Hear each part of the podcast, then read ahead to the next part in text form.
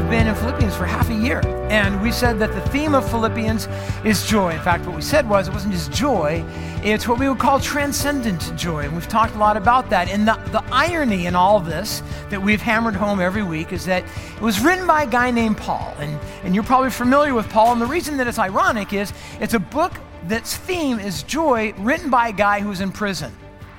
So this is not written by a guy who just won the lottery or, you know, just got, I just graduated from college and just got the, the job of his dreams. This is not uh, written by a guy who, uh, where everything is going just the way he planned and, and the way he hoped. This is a guy who is incarcerated. This is a guy who is in jail, who did not plan to be there and I'm sure did not want to be there. And yet the, the theme to the book is joy. And it should make us sit up a little bit and say, hmm, right? That's weird. That, that's odd that somebody in, in prison uh, would write about joy. We've kind of talked a little bit about Paul's history. We mentioned that 30 years before this book was written, Paul was a Jewish Pharisee. He was a uh, leader among the Jews. He, it, that would have meant that he was powerful. Uh, it would have meant that he was uh, pretty rich that he was highly respected in his community.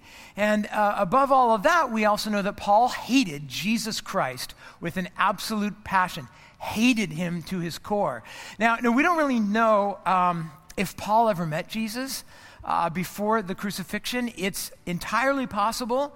Uh, he might have been there and heard the Sermon on the Mount. We don't know. All we know is this that once Christ is crucified, buried, resurrected, ascended to heaven, Paul just hates Jesus. And he's pretty sure that Jesus is a false prophet who's literally leading people away from God, which would mean leading them to hell. And so Paul believes that he's doing God a huge favor by hating Christians, by persecuting Christians, by, by harassing them and abusing abusing them and, and driving them from their homes and out of Jerusalem and having some of them put in prison and separated from their families and, and even some of them put to death. Paul was positive that even as he was uh, persecuting Christians, that God was in heaven like going, yeah, way to go, man. You know, Paul, you get a fist bump when we get into heaven.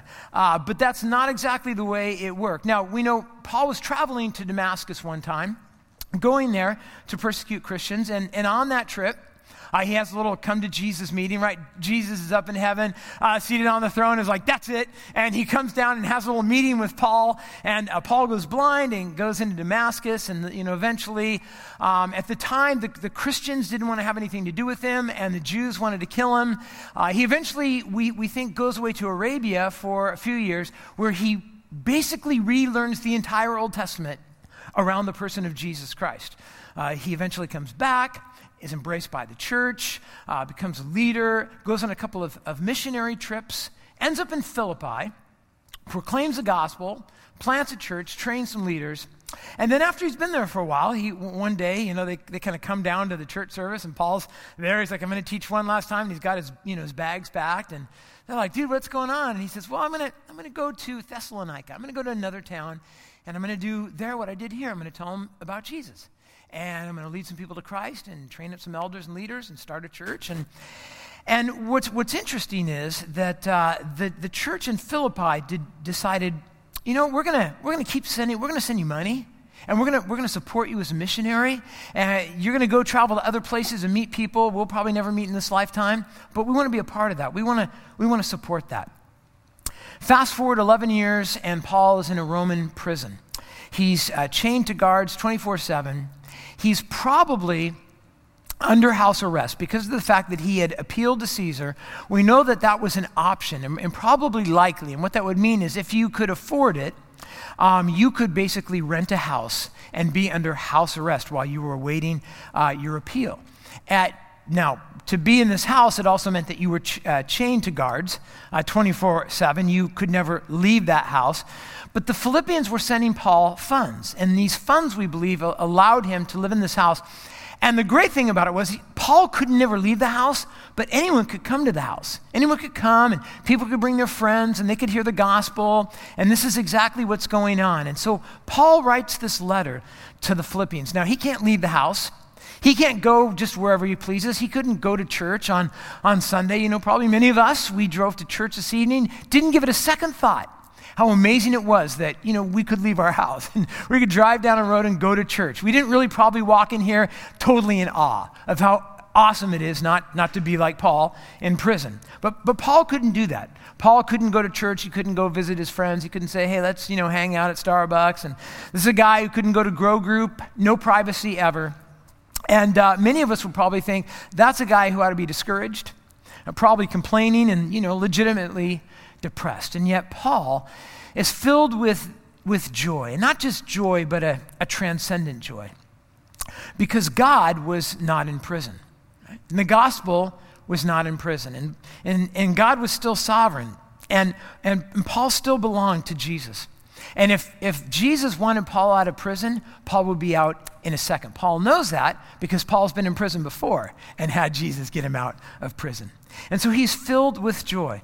And over the last 26 weeks, we have kind of gone through this uh, book verse by verse. Today, I want to break it down into chapters. And what I want to do, if that's possible, is just kind of give you one big theme that stuck out to me and many of us as we went through this. So we're going to just start with chapter one. And in chapter one, we're going to say that the, the big theme that Paul gives us right off the top is this idea of joy in partnership. And uh, starting at the very beginning of the book, he says this Paul and Timothy, servants of Christ Jesus, to all the saints in Christ Jesus who are at Philippi. So he's writing from Rome and he's writing to the church in Philippi with the overseers and the deacons. Now, grace to you and peace from God our Father and the Lord Jesus Christ. And then he says this, and I thank my God in all my remembrance of you, always in every prayer of mine for you all, making my prayer with joy because of your partnership in the gospel from the first day until now. So he links in the very first chapter, right in the very first uh, couple of verses, this idea of joy and partnership. Now, you may be familiar with the word partnership there. It's actually the Greek word koinonia, and it has uh, two big ideas to it. Uh, one is to share something in common, and another is to, to participate in something together. So uh, sometimes it's uh, translated as fellowship, sometimes it's partnership um, even participation at times. These were a group of people who shared something in common, even though they had never met, even though the Romans had never met the Philippians. They shared a common Savior, a common faith, a common doctrine, a common Holy Spirit. They were part of the same spiritual family, and they shared a common gospel. But this word koinonia doesn't just mean to share something, it means to participate, which is what Paul's saying here because Paul didn't just share the same gospel with them, they labored in it together. The Philippians were not spectators. When, when they came to church, they got involved. They got involved in ministry. They got, as we said, in the trenches with Paul, in the trenches of ministry. And we know some of the people that, that Paul's thinking about. He's probably thinking about Lydia and her family, uh, Lydia being the first convert uh, in, in Philippi. He probably was thinking about the demon possessed girl that was uh, set free. Uh, maybe the jailer and his family. Uh, Clement was probably in there. Uh, Euodia, who we talked about a few weeks ago, and Syntyche, those two awesome women uh, that you know he probably was thinking of, and, and people he'd introduced to Jesus, and probably people he had baptized, and, and people that he just really loved and cared for. And these, these people had the gospel in common and they, they started a church together. And none of them were spectators. They, they worshiped together. And they got together and they prayed together. And they, they would go out and share the gospel in their community together. And they would serve one another. And they did life and they suffered. We know that they suffered also for their ministry. Now, 11 years later, and 800 miles away, and they are still bringing joy to Paul's heart every time he thinks of them. It's just like Paul's in prison and he's chained to a guard and he thinks of them. And, you know, he's just like, oh man, every time I think of them, I just, I love them. Because doing ministry together creates a powerful bond. Uh, and it produces, I think what Paul's saying is a unique kind of joy that God has for us that we don't experience anywhere else. And I've certainly found that to be true, and I'm sure that you have if you've been involved in ministry at all. That, that doing ministry together with other people, getting in the trenches together, creates a, a, a bond and a very unique joy between us and, and others. Uh, I mean, I think about before I was at Gateway uh, decades ago, uh, I was a youth pastor and I worked with a lot of people, a lot of staff who helped the ministry there. And now, you know, 25 years later, I still think of them and just thinking of them brings me joy. Actually, some of them go here and some of them are actually even on staff. And every time I see them, we have a, we have a shared history, we have a shared being in the trenches together that brings tremendous joy to me. Uh, I think about the Gateway staff that I've, I've worked with over the years, and not all of them who are here anymore. I think of Pastor Bill and his wife who uh, defected to Hawaii, uh, but we still talk every week. And, um, you know, every time I get it, it'll be the middle of the day, and I'll get a text from Bill, and just it brings joy to my heart. Every time I talk to him, every time I talk to his wife, because we were in the trenches together for years, and it built a bond, and, and, and it created a unique joy amongst us. Over the years at Gateway, I think I've, I've worked with well over 125 deacons.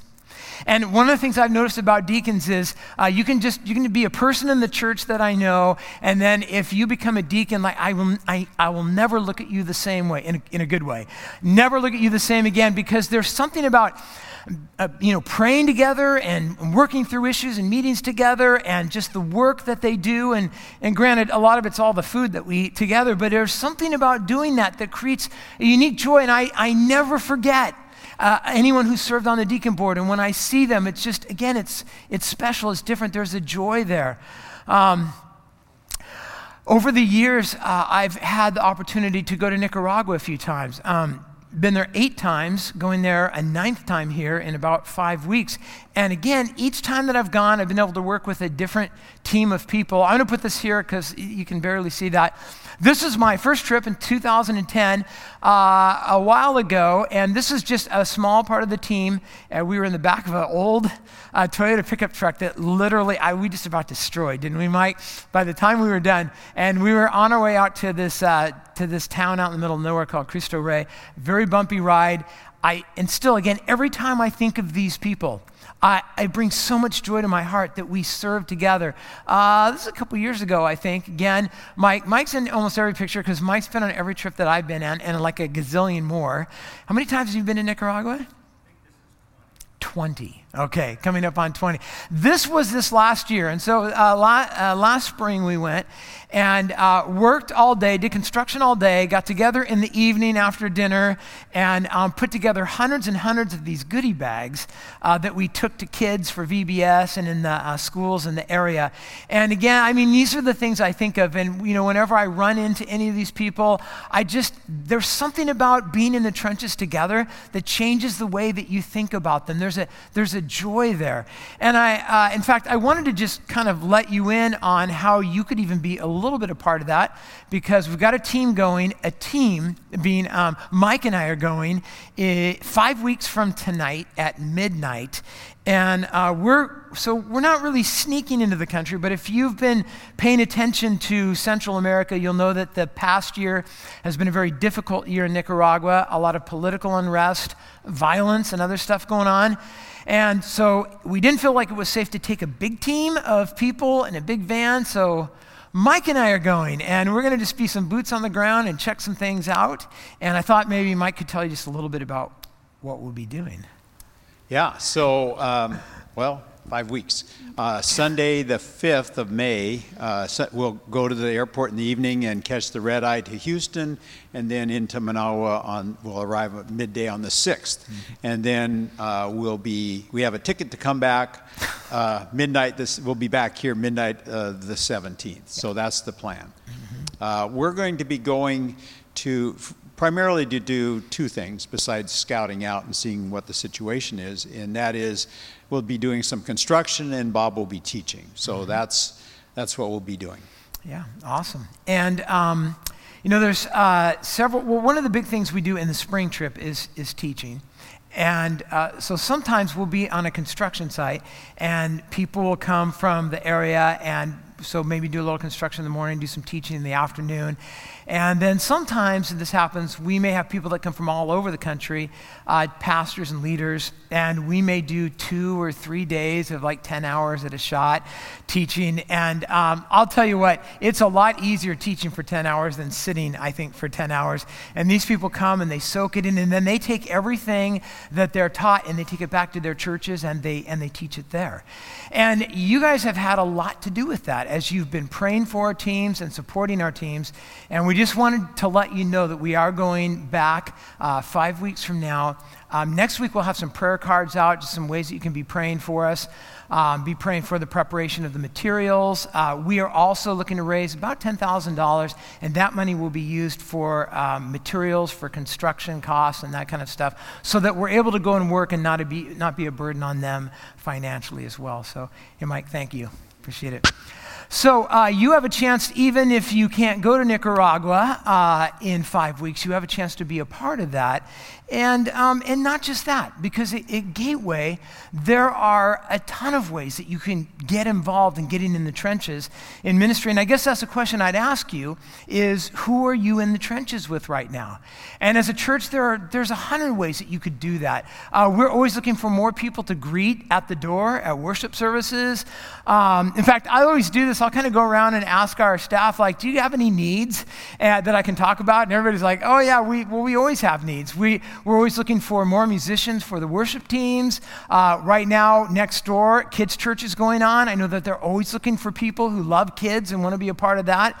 Back in the Children's Center, I know they're always, again, looking for people that God leads to work with children.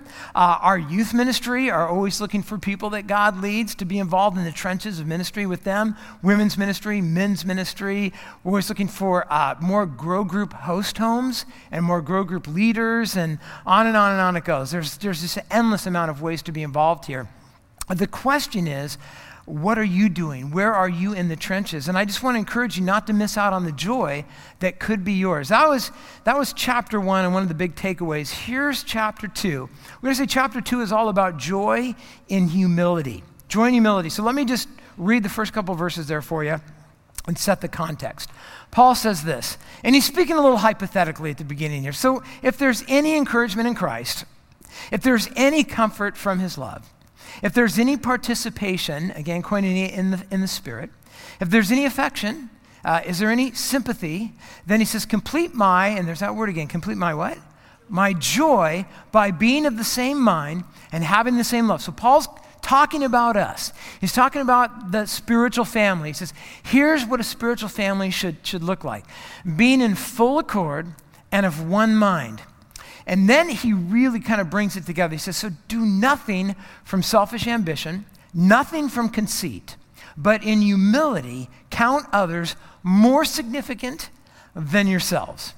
Look, uh, let each of you look not only to his own interests, but also to the interests of others, right? And now here's where it's getting really heavy. And we spent a lot of time here.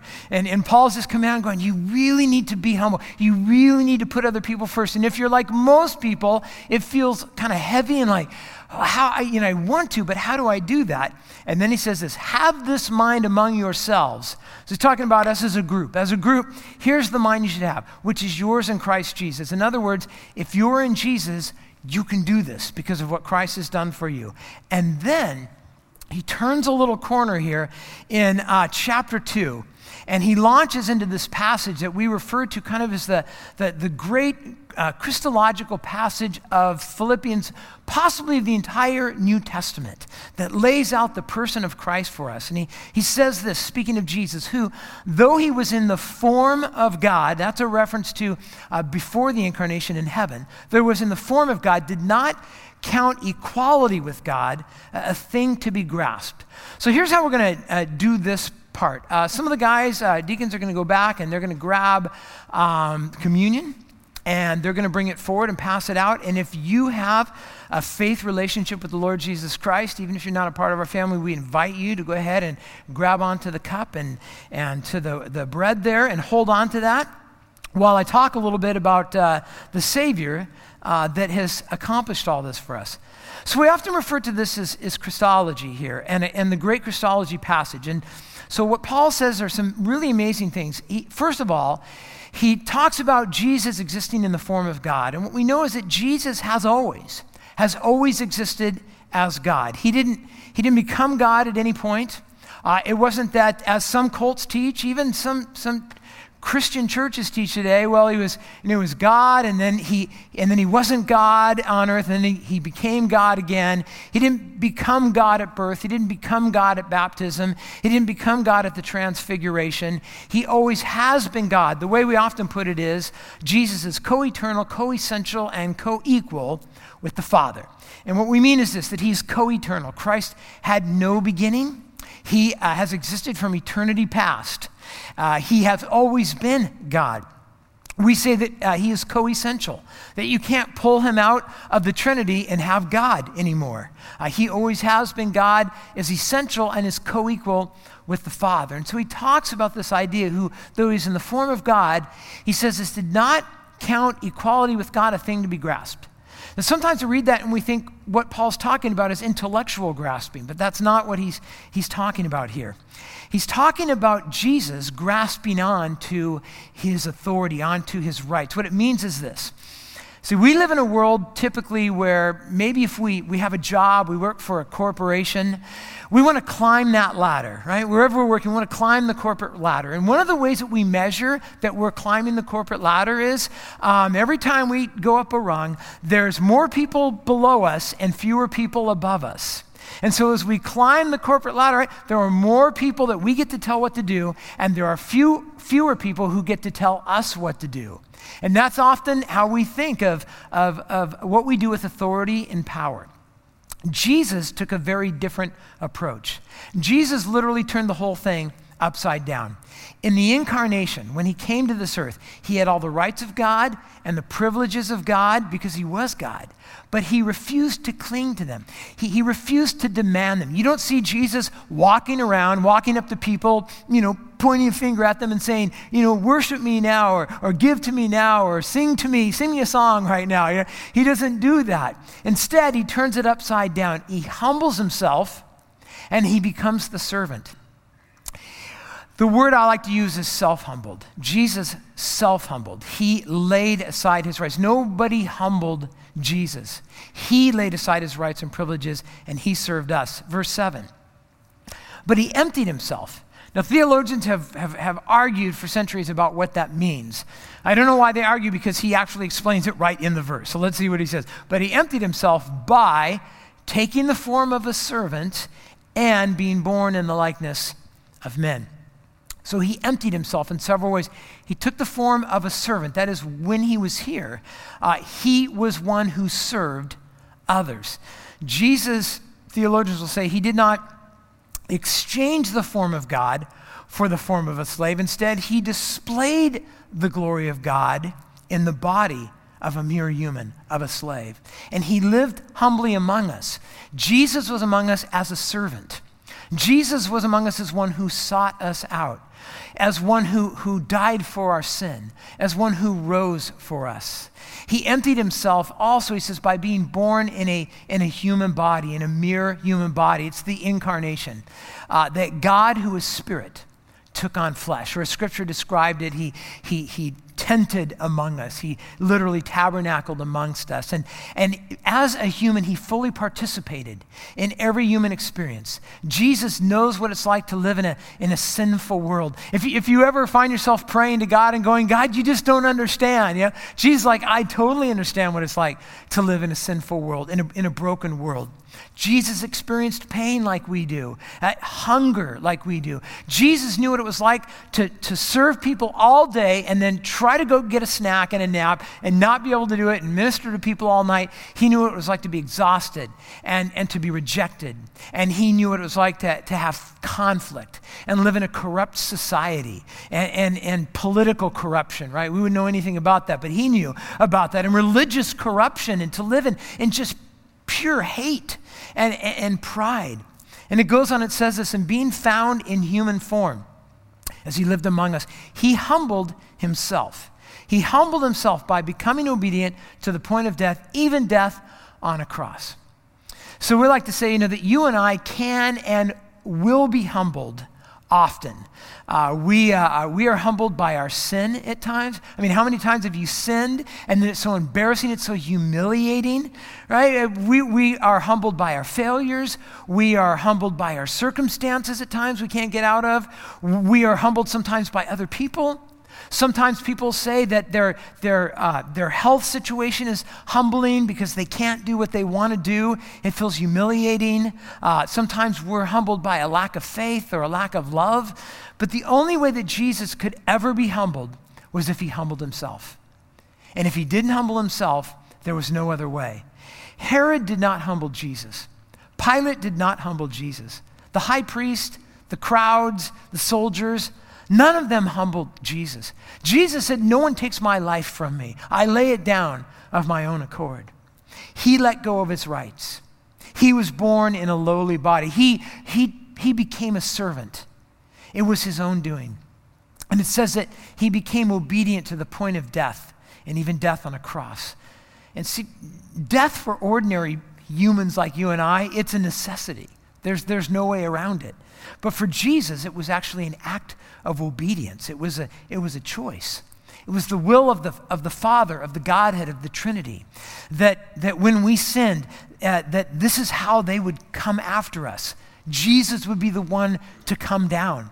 And so he came down and, but, and, and he submitted himself to the will of the Father, but it was his choice to obey the Father. If, if he didn't have a choice, he could not have been obedient. But he was obedient even to death on a cross. And we've talked about how crucifixion was, was the absolute cruelest form of execution in that day, maybe throughout all of history. Painful, shameful, humiliating. It was reserved only for slaves and the worst of criminals and, and non Romans in that day. And yet Jesus chose the most humiliating way to die. He could have chosen any way to die, but he chose this way because he wanted to demonstrate something to us. He wanted to demonstrate um, not only the gravity of our sin, which we are so quick to wash over, but he also wanted to demonstrate the depth and the extent of his love. And the cross does both of those beautifully. It shows us how heinous our sin is, that it would require death in order for us to be made right with God. And it also shows us the depth of God's love, that He would go to this extent for us. What Paul paints for us in this passage is, is what theologians describe as a downward movement of Christ. Again, where most of us in life are just looking to go up, up, up, Jesus chose to go down, down.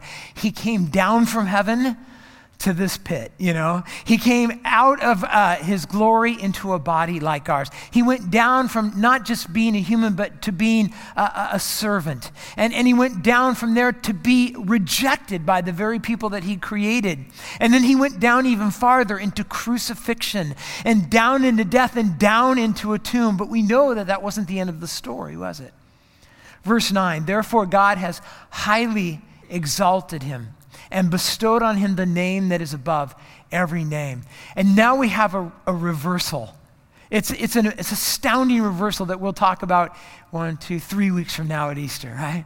Where, where it's, it's, he, he was as low as he could get. He was in the, laying on a tombstone, and he, he rose up. He rose up, he rose out of death. He, he rose up off the, off the ground. He, he, he went out of the tomb. He appeared to, pe- to many people. He rose up into heaven. He is seated at the right hand of God. It was this great reversal where he ascended and now he, is, he rules as, as King of kings and of Lord of lords. In verse 10, so that at the name of, of Jesus, every knee should bow in heaven and on earth and under the earth. In other words, every created being and every tongue will confess, every being that has a tongue and can speak will confess that Jesus Christ is Lord to the glory of God the Father. Every knee will bow, every tongue will confess that Jesus is Lord. And that's what, I mean, that's what we, we've been doing tonight. Uh, Jesus is the name that we, we sang to tonight, that we, we praised tonight. His is the name that we, we pray in. His is the name that we, we praise when we're in here, and the one that we proclaim that when we're outside of these walls. It says that one day every created being will confess, everyone will confess that Jesus is Lord. We choose to confess now. We choose to bow now because it makes all the difference for us in our eternity. Communion is a, is a time where we remember How is it we, how is it we got to this place? What it is that Christ did for us? And, and when we celebrate communion, we remember that on the night that Jesus was betrayed, Scripture says that he gathered his disciples around himself. He passed out a loaf of bread, and everyone took a little piece. And he said, In the future, uh, you'll get together with other Christians and you'll take a little bread and you'll pass it around and, and you'll remember me. And he said, Here's what I want you to remember that this, this bread represents my body. It'll represent my body that was broken for you, that shows you how much I love you and the extent that I was willing to go to save you. And he says, Every time that you take this, do this in remembrance of me, and so eat of the bread.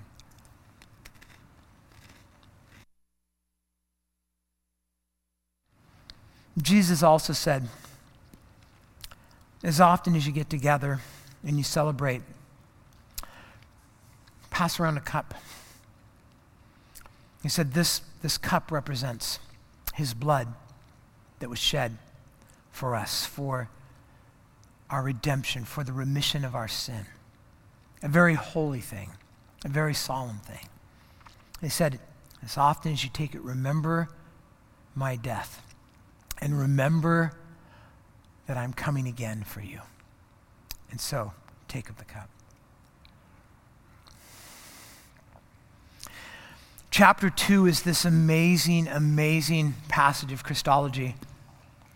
I got a, a, text from somebody right before church tonight, and they said, Is there any way we can go through Philippians again, like starting next week?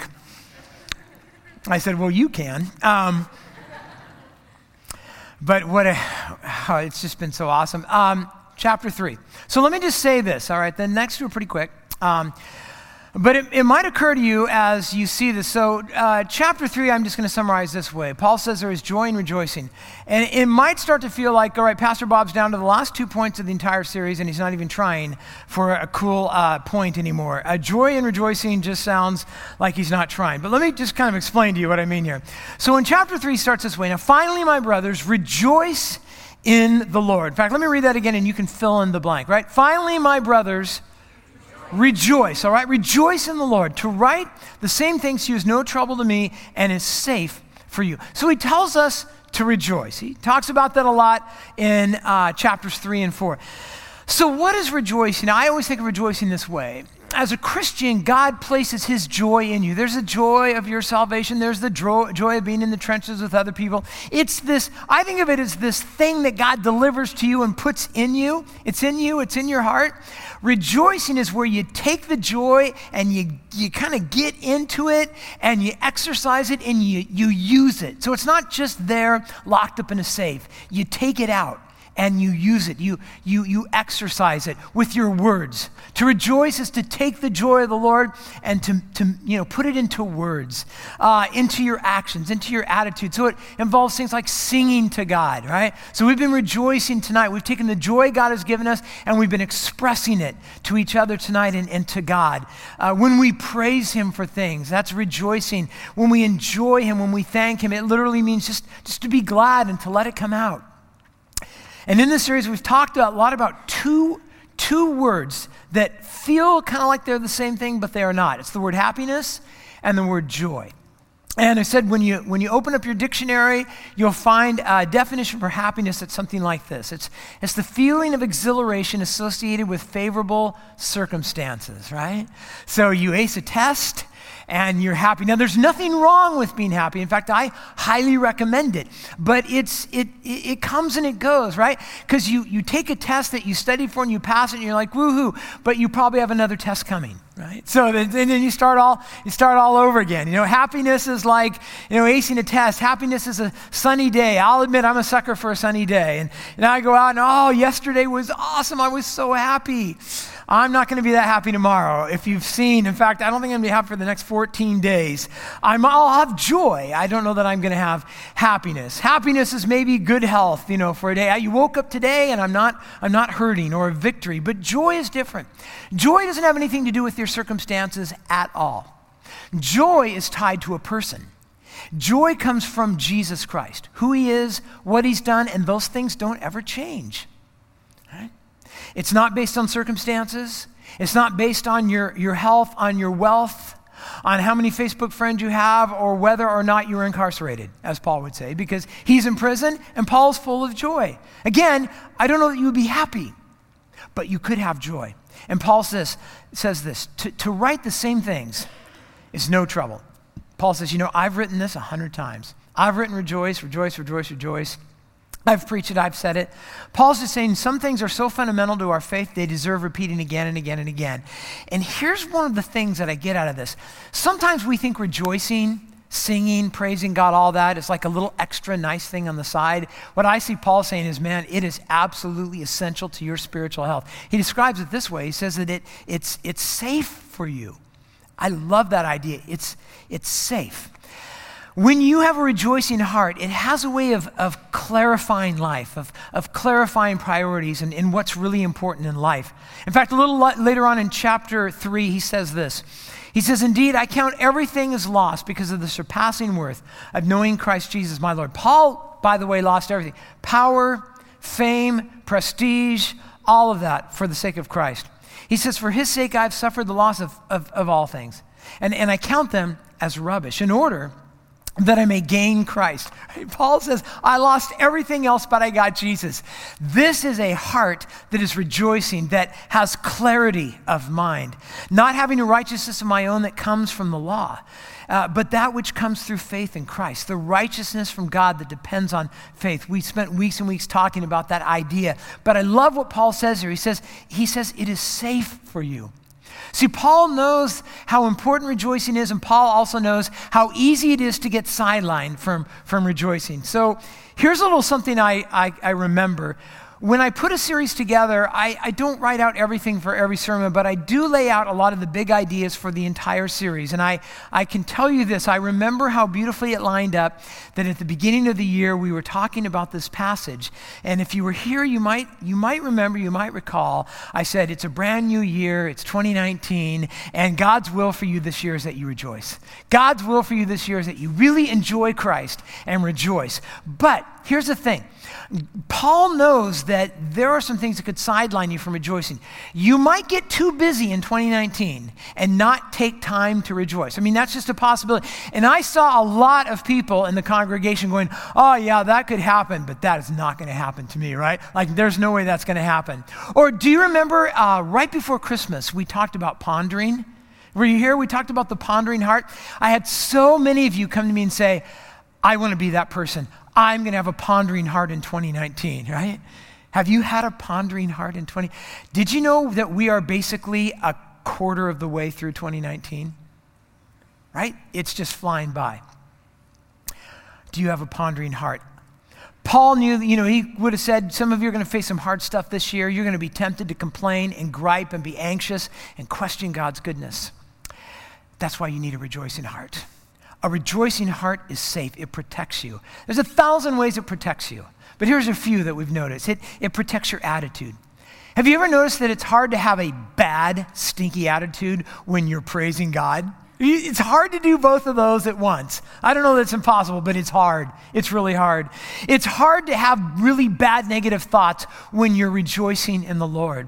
It, it, a, a rejoicing heart protects your relationships. It's hard to treat people wrong when you're rejoicing in the good things that God has done for you. Uh, it's, it, it protects us uh, from being anxious. Again, it's hard to rejoice in all the good things God does and be anxious at the same time. It, it's safe for us. Uh, it protects the decisions that we make. It, it protects how we handle success. Right? When we rejoice, it reminds us not to get too proud. It reminds us of where our success comes from. It also protects us in, in defeat. It, it protects how we pray. It, it protects our relationships, our marriage. Right? It protects uh, our temptation level. It, it's hard to be tempted to sin and wander from God when you're thanking God for all the great things that He's done. See how incongruous that is? So He says it's, it's safe for you. It's safe for how you set priorities in your schedule and how you worship God because rejoicing moves our focus. It moves our focus from our circumstances to our eternal, sovereign, and good God. Here's my question Are you safe tonight? Are you safe? Are you rejoicing in the Lord? And then point four, and I, I don't know how I can apologize for this. Uh, point three is rejoicing, uh, joy and rejoicing, and point four is basically, it's basically just um, have more joy. rejoice more. All right. And I and just to be fair, all right, just to be fair, uh, I think I'm I think I'm filling out the text nicely here. Let's look in chapter 4, verse 4. If you think about chapter 4, you have to think of verse 4. Rejoice in the Lord. A couple words for you. Rejoice in the Lord, what? Yeah. Rejoice in the Lord always. What's the next word? Again. So I love this. This is this is so awesome. Rejoice in the Lord always. Again I will say rejoice. So Paul, like when he says always, that doesn't that cover everything? Like, I think it covers everything. And then he's like, well, wait, one more time. Let me just say it again. Again, I'm going to say, rejoice. Let your reasonable spirit uh, be known to everyone. The Lord is at hand. Do not be anxious about anything, but in, in everything by prayer and supplication with thanksgiving. Let your requests be made known to God. And the peace of God, which surpasses all understanding, will guard your hearts and your minds in Christ Jesus. Paul says, always and never always and never. Always rejoice and never worry. Always rejoice. Always rejoice. Because, and we could say a lot of things about God. Let me just say two that I think when you put them together, it's a pretty great thing. He says you can always rejoice because God is always sovereign and God is always good. He's always sovereign. What does that mean? That God is in charge and that nothing can frustrate his will. That anything that God sets out to do, guess what? That is what's going to happen. We have a God who is, is sovereign and we have a God who is good. And that's where you get verses like, you know, God causes all things to work together for the good of those who love him, right? That's how you get verses like that because God loves you and God is always good. And guess what? God has the power to back it up. And nothing can ever stop God from backing up his love for you. So always rejoice because God is sovereign and God is good, always. And never worry. Why don't we need to worry? Because God is sovereign and God is good. Yeah, yeah, it's not rocket science. We never have to worry because God is always sovereign and God is always in charge and God is always good. So you never have to worry because God is, He's only going to do good things. And He is absolutely in control. So when times are good, we can rejoice. When times are tough, we can rejoice and, and talk to God. He is always there, always able, always good. When I think about all this, I think of a story in Acts chapter 16. It's a story about Paul and Silas, and they just happen to be in Philippi. I have to tell you something that when I was, I, and this happens to me sometimes, I'll write it, I'll write a sermon, and I'll be preaching a sermon, and in the middle of preaching something, I'll learn something. And it occurred to me at the nine o'clock service, something that I hadn't really noticed before. So I wanted to, to, to close with this story. So you have Paul and you have Silas, and they're in Philippi. So this is. Uh, this is 11 years earlier.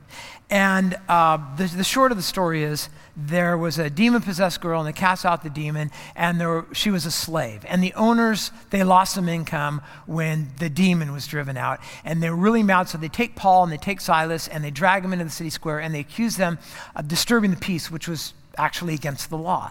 And uh, so they, they got a mob and they beat them up and then they threw them in prison and they chained them to the ground. So there's Paul and Silas and they're in prison for, for proclaiming, you know, Jesus, for, for casting a demon out of a girl. And they're bleeding and they're bruised and they're wounded and they are chained to the ground. And what are they doing? In Acts chapter 16, it tells us this. And about midnight, Paul and Silas were praying and singing hymns to God, and the prisoners were listening to them because they couldn't do anything else. And suddenly there was a great earthquake. Right? So this is what occurred to me. I hadn't thought about it. When Paul writes 11 years later to not worry about anything and pray about anything, to rejoice always and, and, and to pray about your problems, I, it occurred to me like he did this 11 years earlier. This is exactly what he did. So, Paul, I, I, imagine Paul's just going, I remember when I was in Philippi, I remember I was in a tough spot, and I remember what I did. I rejoiced and I prayed. So, Paul's like, this is not hypothetical stuff. I've actually been there, I've actually done it. And, and then I love what happens next. It says there was a great earthquake, so the foundations of the prison were shaken, and immediately all the doors were open and everyone's bonds were unfastened. And I, I hate to kind of simplify the passage to over spiritualize it, but the thing I always remember when I read this passage is when you're in a tough spot, and when you rejoice in the Lord, and when you trust God and you don't worry and you pray, God opens doors. Like here, He literally opened prison doors and He opens opportunities for us. We can rejoice in the Lord always, even in difficult, disappointing, challenging times. here's my question Where do you need to do that today? Is there something right now in your heart that you are stressed over, worried over, anxious over, complaining over, whining over? Sorry. That you should be talking to God over and rejoicing. Philippians, here's how Paul closes the book. He says this Greet every saint in, in Christ Jesus. Uh, the brothers who are with me greet you, and all the saints greet you, especially those of Caesar's household. I imagine Paul winks when he says that part because it's really cool, especially those of Caesar's household. What Paul says is the gospel is infiltrating the Roman Empire from his prison cell. And history will prove that, in fact, that is what happened until it took over the empire in a prison cell. Like, if you were God, how would you overtake a country? I wouldn't do it from a prison cell. But what Paul is saying is this Paul's saying, you know what? Every shift, a new soldier comes in, they take, uh, you know, take the uh, chains off the old one and put it on a new one. And I imagine Paul says, you know, every time they chain me to a new guard, I just pray a prayer for that guy. Because who was chained to who? Right? That guy couldn't get away from Paul. He had to listen to Paul pray, praise God, share the gospel with people. And what happened was soldiers were getting saved. And government workers were coming in and getting saved. And they were sharing Christ with other people in Caesar's household and they were getting saved. And what Paul's saying to the Philippians is you know what's really cool about this? You guys, you guys helped this happen. It was because of the Philippians that Paul had the money necessary to be in a house. Because if he had been in a dungeon, none of this would have happened. And so Paul says, I people come into the house that you paid for and I share the gospel. People get saved because you're, you're supporting this. And they're, they're taking it into Caesar's household. I just love this. The Philippians had supported all of this. And though the Christians in Rome had never met the Philippians, there was a love between them. They had become spiritual family. And so, what Paul says literally is, as he closes the letter, the believers in Rome who you've never met, they just say hi. They're just, they're just waving to you. They just want to say, We love you. They want to say thank you. It made me think a lot about, uh, uh, again, um, in, in Nicaragua. Uh, every time that I go there and get to be with people, uh, I think this is on my first trip. Uh, three kids that we met in Cristo Rey, uh, clothed, fed, and many of you though you weren't there, you clothed and fed them because you were praying for the team and you were supporting the team and you may have very well paid for the food that we gave to those kids. That's kind of what Paul's talking about. Last time I was there, this is uh, Pastor Dennis and Omar. Um, I was able to spend days teaching them uh, from uh, the Gospel of Luke. You may have heard of that. And then uh, I sent them off with their materials, and they've been teaching their churches in the book of Luke ever since. And many of you, that was because of you. These are some kids in a public school that we went to last time, as we often do. Took them notebooks and pencils and crayons and balloons and soccer balls and all that. And many of you, you had a part in that.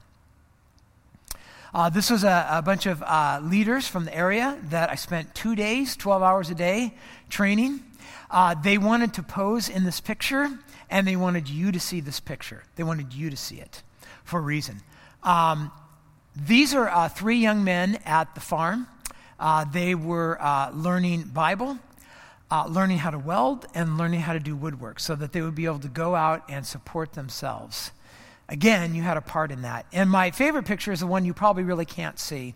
This is a couple years ago, and um, leaders had come from all over the country. Some of them uh, rode on public buses for two days to get there. We spent two days teaching. And at the end of the teaching time, they asked if it would be possible to take a picture of them waving to you. So they are literally waving. They said, We want to wave to Gateway. So whenever I'm there, this is what happens. We always end up having these conversations, right? They'll say, like, Do you have any pictures of people at Gateway? And I'm like, Oh, I have Facebook. Of course I do. And so I have pictures of you, and I'll show them pictures, and they just love looking at pictures of you, and they'll look at pictures of the church, and they, they love you and appreciate it. And they'll say, Tell people at Gateway that we love them. Tell people that we care about them. Even though you've never met them, you have blessed them. You have fed them. You have clothed them. You have, you have blessed their kids. You have taught their leaders who have gone and taught their churches. You have, you have preached in their churches. You have blessed them. And here's the thing they love you for it. They've never met you, but they love you for it. And they want to wave to you and say hi. And that's kind of what's happening in the passage here. And then Paul says this He ends where he started The grace of the Lord Jesus be with your spirit. Right? That's how Paul started the letter. We are, uh, we are saved by grace, we are sustained by grace, and we are able to be a blessing to others, both sitting next to us, at home, at school, and on the other side of the world, by the grace of God. Paul says, as you go, go in the joy. Go in the joy of the Lord. So here's how we're going to close this off. You can't just say, go in the joy of the Lord and go in the joy of the Lord. That'll never work. So we're gonna we're gonna sing a song. We're gonna sing Holy, Holy, Holy, and uh, then we're going to have um, a baptism, right? Because what could be better than a baptism? So let me pray for us. We're gonna sing and close with the baptism.